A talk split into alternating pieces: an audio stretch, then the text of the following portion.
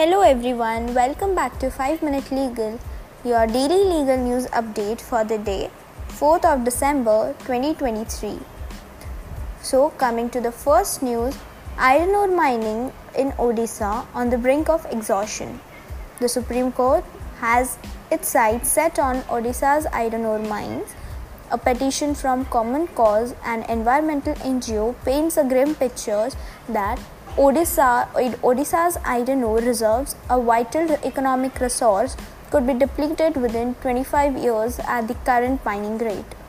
The petition urges the environmental minister to intervene by capping mining activities. This cap, they urge, is crucial to prevent irreversible environmental damage and ensure the resource's sustainability for future generations.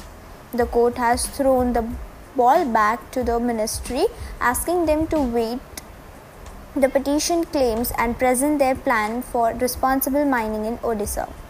This case could have significant consequences for the state's economy, environment, and the future of iron ore mining in India. Coming to the second news PM selfies and propaganda. Can the government use your face? The Delhi High Court is taking a critical look at the government's use of PM selfie points and photos of civil servants and soldiers in promoting its schemes. A petition filed by an individual raises concern about this practice, urging that it violates the right of privacy and freedom of speech of these individuals. Imagine being a government employee, your face plastered across billboards and social media, implicitly endorsing policies you may not even agree with. The petitioner argues this creates an unfair pressure to conform and blurs the line between officials' duty and political propaganda. The court has summoned the government to explain its stance on this issue.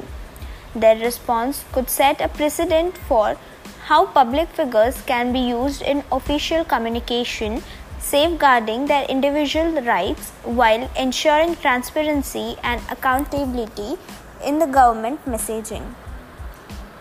Coming to the third news Kashmir students breathe free. Did World Cup slogans cross the line?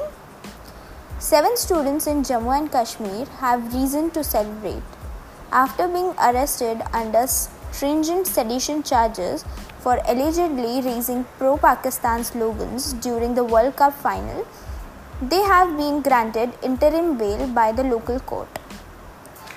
The case sparkled outrage and concerns about the free speech, especially in politically charged regions like Kashmir. However, the court found the evidence against the students weak. Chanting slogans during the sporting event, even if deemed controversial by some, may not automatically translate to sedition.